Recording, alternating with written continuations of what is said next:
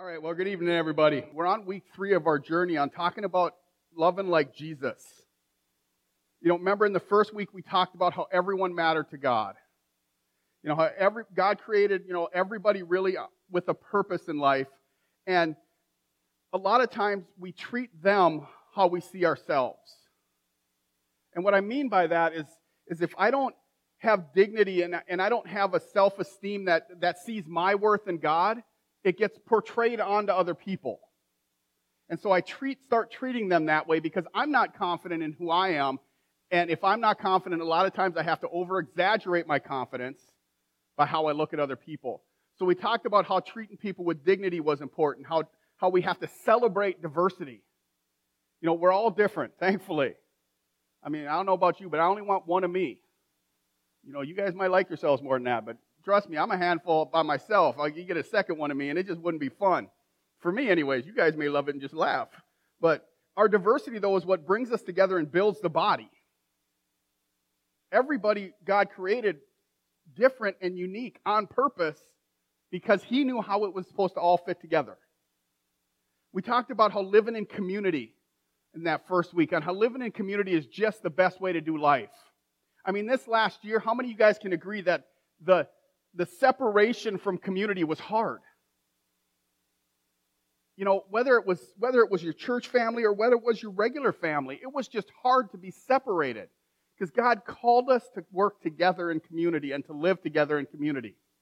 He never called us to do this on our own. Life, I'm talking about. I'm not even talking Christianity right now. I'm just talking life. He never planned on you to do it by yourself. And so we want to remember community is the best way to go about really loving people is to invite them into that community. The, the fourth one is learning to love. Remember, we had to understand that God loved us first so we could learn how to love people. You know, the Bible talks about why we were yet sinners. Christ chose to die for us, which is a pretty cool idea when you think about it. Your greatest enemy, just in, in natural terms, think about this. You're, the person you hate the most, you would choose to die for. That's what Jesus did. While we were still his enemy, his love chose to die for us. And then the, the, the fifth thing we talked about that first week was reconciliation. I'm going to get more into that tonight as we go through. Last week we talked about how everyone matters to God. How Jesus didn't just love marginalized people, but he moved the margin to include everyone. There wasn't a specific group of people that he came to die for. And so we looked and, and how, how we treat people. Again, look, we looked at five different things on we had to learn to start listening to people, not hearing to respond, but truly listening for their pain. I've, I've talked about this a lot this week with people. We are so busy treating symptoms in this country, we're never digging down to what the core problem is. You know, again, in healthcare, we, we treat symptoms. And I'm not putting down healthcare because that's the way we've always done it. We treat symptoms, but very rarely do we get to the core of what's going on and fix that. And that's what's going on when we're not listening to people. We're trying to say, okay, this is what they're dealing with, so let me help them here. When God's saying, no, there's something deeper going on. There's a self esteem issue, there's a hurt issue, there's a pain issue, there's a guilt issue, there's a shame issue that, that is deeper than the surface. And so we need the Holy Spirit to help us listen to, for their pain. And then we have to be willing to stop what we're doing and give them our full attention. Which again, today is hard because we think we have so many things going on. And then we have to look. We have to open our eyes walking through a store. We have to open our eyes walking down a hallway. We have to open our eyes at home and you will see what God wants you to touch if you're willing to open your eyes and look and let the Holy Spirit guide that. Because He will guide you to where you need to go, just like we sang. Spirit, lead me where, you know, Spirit, lead me. Spirit, guide me. We, t- we pray that all the time, but then we say, okay, but I got to get to work now, so don't bother me right now. So we, we look and then we ask what's going on. We start, we start asking people probing questions not to find out about them, but to find out about their pain so we know where we can help them. Like the blind men we had talked about last week, where Jesus walked up, and I'm, I'm pretty sure most people in the crowd knew what they were going to ask for. They were blind. I, I would probably freaked you all out. You know, we just want a couple Big Macs from Burger King, you know, whatever. But he said, What do you need? And they're like, Dude, we want to see. It's like, okay, fine. I'll do what I can to help you. And see, that's just it. That's all we do. We do what we can to help. We don't necessarily have to fix the whole problem, but when we're willing to go out of our way to do what we can, they start seeing the love of Jesus in us. It doesn't mean we fix every problem, it just means we're obedient to the call Christ gave us. And as, as we continue to look at a culture, we continue to look even in our homes or in our families, our friends, everything is desi- just divided. I mean, don't, don't, just don't watch the news. Do me that favor. Your life would be so much happier if you just stopped watching the news. Because it's all about division. It's all about people yelling and more volume and more enthusiasm and, and I'm right and you're wrong. And if you if you don't agree with me, you're really wrong and you're this and you're that and you're left and you're right and you're conservative and you're lib. Who cares? Jesus is still the King of Kings. Why do we got to argue about this stuff and then get irate and then start fighting with each other? And that's really representing Jesus. Let's just focus on Jesus. Let Him fix the problems. It's not our job. Our job is to follow Jesus. Now, as I talked about before, if I say I'm a follower of Jesus and say a, a, brother sees I'm doing something wrong, I pray that he has enough guts to come up and tell me what I'm doing is wrong because that's real love. But see, some of the people that have invested in my life and I've invested in their lives, so they have the right to tell me. Some random stranger comes up and says, Guess what? You're going to hell if you don't do this, this, and this. It's the checkbook theory. If you haven't made any deposits, you can't write any checks. If you didn't know that, kids, there's some accounting stuff for you. If you ain't got no money in the checking account, don't write checks. It's the same thing with interaction with people. If I haven't invested in someone's life, I can't write a check out of their life. So I have to invest time. So I do what I can. Well, we're not the first generation to ever deal with division. Hate to break this to you. If you go back, and we're going to go into Corinthians tonight, we're going to go into Second Corinthians. Paul is writing to the church in Corinth, and it's divided, and it's in the midst of difficulty. It's in a culture that's divided. It's, it's in a church that's being torn apart from the inside out. Now, I have to, I want to apologize quick, and it's not a, a sorry apologize, but I think if you are a new believer or if you are just coming to check Jesus out and you listen to some of these initial messages, it may have sounded like I was talking about self-help. You know, if you, if you give people dignity and you celebrate diversity and you live in community and you love everyone and you reconcile people and you listen to them, that everything will get all better. And the reason I want to apologize is because what that turns into is manipulation. We're either trying to manipulate the other person to do what we want them to do, or we're trying to manipulate ourselves to feel a way that we don't really feel. Everything starts and ends with surrender at the cross. I cannot p- treat people with dignity that they deserve without the cross. I cannot celebrate diversity, truly celebrate it, except from my working from the cross. I live in community because of the cross. And so the reason I want to say I, I want to give that a little bit of apologies to help people understand is this isn't about self help. This is about selfless.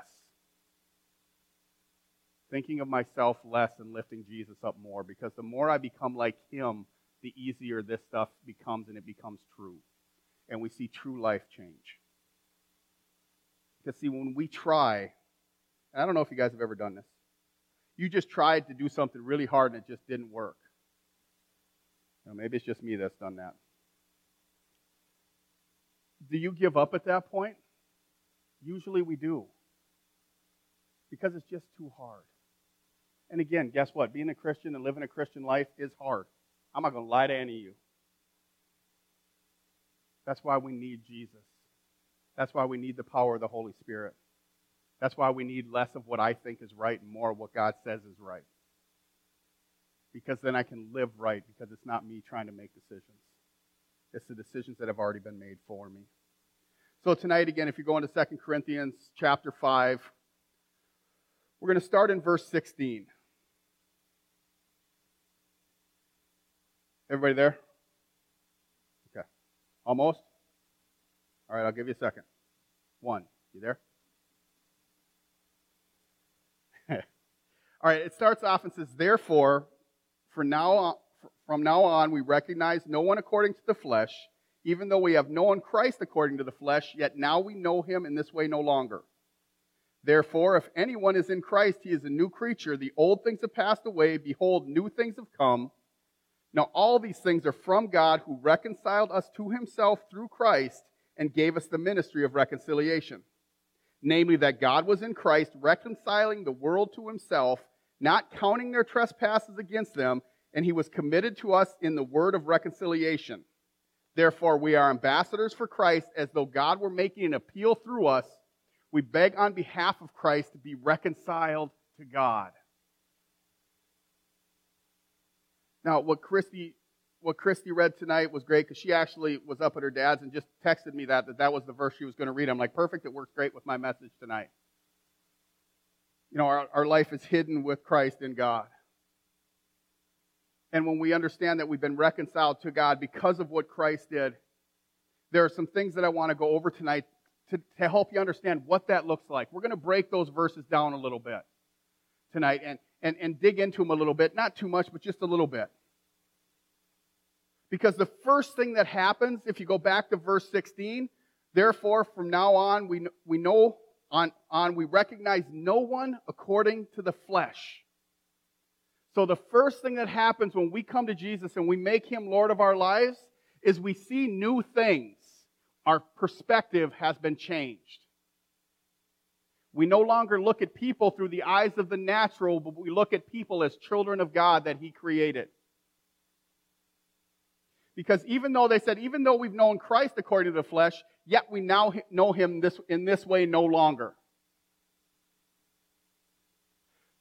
We see things differently, or we should see things differently when we come to Christ, when we make him Lord of our lives. Because that's what he does. And what we call the supernatural is the natural for God. So when I'm looking at somebody, what lens am I looking at them through? Do they measure up to what I think they should be? Do they look the way I think they should? These, these are all things we just naturally go to, aren't they? Again, I, I can guarantee probably not one of you would have invited me to church, except maybe Emil, when I first went to church. Bad attitude, three, yeah, three different piercings in my ear because as before it was cool to have them all. All black. You looked at me funny, I punch you. This is, this is the guy that stands before you today with what Christ did. Did it, people see me that way? I've had people tell me that. I never invited you to church. I'm like, well, thankfully, when me and my wife got back together, I said, if we don't put God first, this marriage will never work. I never asked anybody if it was okay to go to church. We found the church on accident. I'm like, I know I don't want to do this. And she says, I know I don't want to do this because we both were raised that way. My uncle was a unlicensed pastor in the Assemblies of God down in Alabama. He was the first one I called. I said, let's find an Assemblies of God church, see what happens. We sat in the back row. We didn't like each other yet me and my wife. Because God hadn't worked through that yet. But we liked each other enough to work at it. And I sit in the back, and the first message in this God's honest truth, the message he preached that night or that morning was I will never water down the gospel to make someone happy. Now, y'all know my personality. I'm like, that's what I want. I want somebody who's willing to tell me the truth, whether I like it or not because I want the truth. And I started seeing things differently. I started seeing my wife differently. Whether she liked me or not didn't matter. I was going to love her because Jesus loved me. That's 19 years ago. This year will be 29 years we've been married. So don't tell me God can't do something when we surrender what we see for what He says. Nobody is beyond Him. 1 Corinthians 7:31 says for this present form of this world is passing away.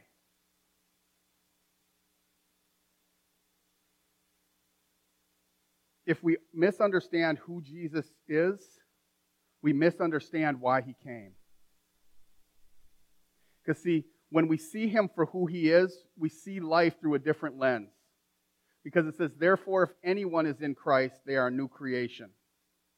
It doesn't say if this person is in Christ, they're a new creation, or if that person acts that way, they're a new creation. It says if anyone is in Christ, he is a new creation. The old is gone, the new is here. So you walk in with stuff that happened this weekend, last night, maybe today, since we had service in the evening, maybe something bad happened today, and you walked in here tonight and you said, Guess what, Jesus? I am here before you. I'm sorry for what I did. I repent of my sins. I, I, I really want to change. He says, Guess what? Everything you did has now been forgiven. Pick up the new and walk out with it. See, too often what happens is we take the old, we bring it to the cross, we set it down, we may cry because we're emotional, and God gets a hold of us. And then what do we do when we get up? We pick it back up and put it over our shoulder like it's ours to carry. God says, No, what you did yesterday, I've taken as far as the east is from the west to the deepest of the seas, never to be remembered anymore. You are a new creation in Christ. It doesn't matter where you came from. It doesn't matter what you've done. It doesn't matter who you think you are. Jesus died for you and me. And that's the second thing that happens when we when we start looking at this is verse 17 says that everything becomes new. We received a new life when we came to Christ. See, our trespasses, our sins, those who are spiritually dead, those who have been deadened, when we come to Christ, He says, No, I give you the keys to life. Wake up. Quit hanging on to dead religion. Quit hanging on to dead shame. Quit hanging on to dead sins, dead guilt, whatever thing that's holding you back. He's saying, quit hanging on to it. I've given you the keys to unlock yourself from that because I took them from the depths of hell. When he says I've taken the keys of death and hell, that's the keys he took. It's like a big janitor ring of keys, and it may be guilt on one, it may be shame on another one, it may be adultery on another one, it may be pornography on another one, it may be lust on this one, it may be a financial thing on this one. And he says, unlock that lock and walk away from it and leave it. I've taken it. Okay, that's some good preaching. You guys got to get excited. God sets you free. See, I'm glad you're here this morning, and I'm glad people are watching us. But I want you to understand is Christianity is not about turning over a new leaf. It's not about trying harder. It's about surrendering to Jesus. The gospel is not you do. The gospel is Jesus did. That's it. Don't make it more difficult than that. Don't make it thinking you, and, and again, it was great this morning. He talked about this very same thing. The gospel isn't about you trying to act a certain way or be a certain person. The gospel is about Jesus Christ died for your sins. Receive it. That's it and then you have a new life. See, John 3 3, this is what Jesus said Truly, truly, I say to you, unless one is born again, he cannot see the kingdom. See, he was talking to religious folk there. Of course, religious folk, our natural mind says, How am I supposed to be born again? Do I got to crawl back up in my mother's womb? Now, what was the dumber statement? That one, or you got to be born again? Think about that for a second. How you not read your Bible and giggle? Am I supposed to crawl back up in my mom? First off, she's going to say no. Y'all too big for that. But it's like, how do you not get this? You guys are supposed to be teachers of the law. Jesus saying, how do you not get it? You're a new creation. You've been born again born again means you're new. See, God called us to see things differently and to look at people differently, not trying harder, but by receiving our life in Jesus. Because when we receive that life in Jesus, we have a new look and a new life. Now, I still like the Raiders. I don't own a lot of black stuff. Actually, most of my stuff still is black, but that's a whole other reason I wear it now. You know, again, I can show you pictures from back then. Look in the eyes of some people. You can tell when they have life and when they don't. That's why it's so important to make eye contact when you're talking with people. The third thing you're going to realize out of these scriptures, verse, verses 18 and 19 says, You're sent on a mission for reconciliation. Now, all these things are from God who reconciled us first to himself through Christ and gave us the ministry of, ministry of reconciliation. Namely, that is, God was in Christ reconciling the world to himself, not counting their trespasses against them, and he was committed, he has committed to us the word of reconciliation. See, so what happens in our walk with God is first we have to understand he reconciled us. It's nothing we did. Okay? God reconciled us to himself through Jesus. The second step in doing that is he says, is guess what? Then you carry that message to the world. You've been given that message now. You received it, now go give it. You received reconciliation, now give somebody reconciliation. If we think about the Great Commission, isn't that really what it's all about? Matthew 28, 19, and 20. Go therefore and make disciples of all the nations, baptizing them in the name of the Father and the Son and the Holy Spirit, teaching them to observe all that I commanded you. And lo, I am with you always, even to the end of the age. He reconciled you to God and gave you the ministry of reconciliation in the name of Jesus to reconcile people back to their Creator and to a Father who loves them and sent His Son to die for them. Is that how you see people? That Jesus died for them?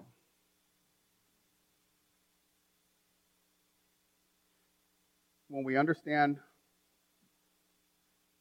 Jesus did it for us, it makes it a lot easier to do it for someone else. So if you're struggling seeing other people that way, I'm going to mention this a lot more towards the end here. We might need to go back to the cross and remember what we received. See, we can get saved for so long we forgot what we got saved from. We have the same, we're the same sinful nature as that person that you're judging. The fourth thing is our mission. We were third one is on mission. Fourth one is our mission is to represent Jesus to the world, or as I like to say, represent Him to the world.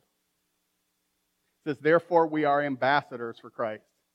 How many y'all feel like ambassadors? How, how many y'all watch TV shows? You ever seen those shows where they have ambassadors coming in and they're riding in these big cars with flags on the front of them and it's like bulletproof stuff? That's an ambassador. That's you. Do you see yourself as that important? God thinks you are. God thinks you're that important because he calls you an ambassador for Christ.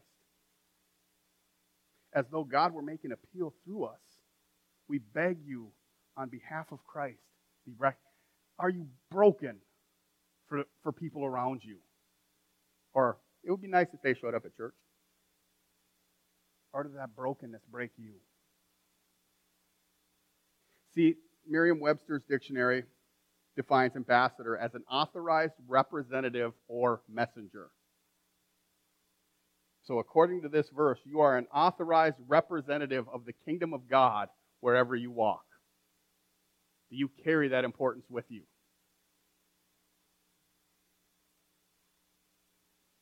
You want to love in a fractured world? Represent Jesus and his kingdom well. John 20, 21 says, As the Father has sent me, even so I am sending you. So, see, you got your marching papers, but it wasn't from a church, it wasn't from Christianity. It was from Jesus himself saying, Go represent me. Show people who I really am. But see, as, as Jesus was talking about that, he tells us how to prioritize things.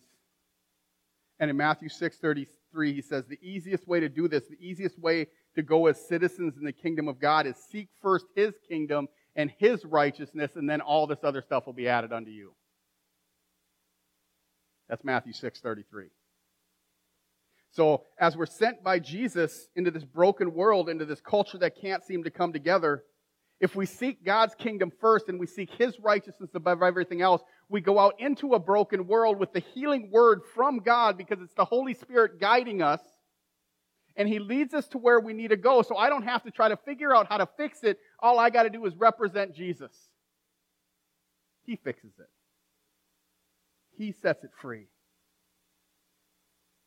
Because when we understand we're representing Jesus in His kingdom, we understand that it's his kingdom that has arrived, and he's the king of it.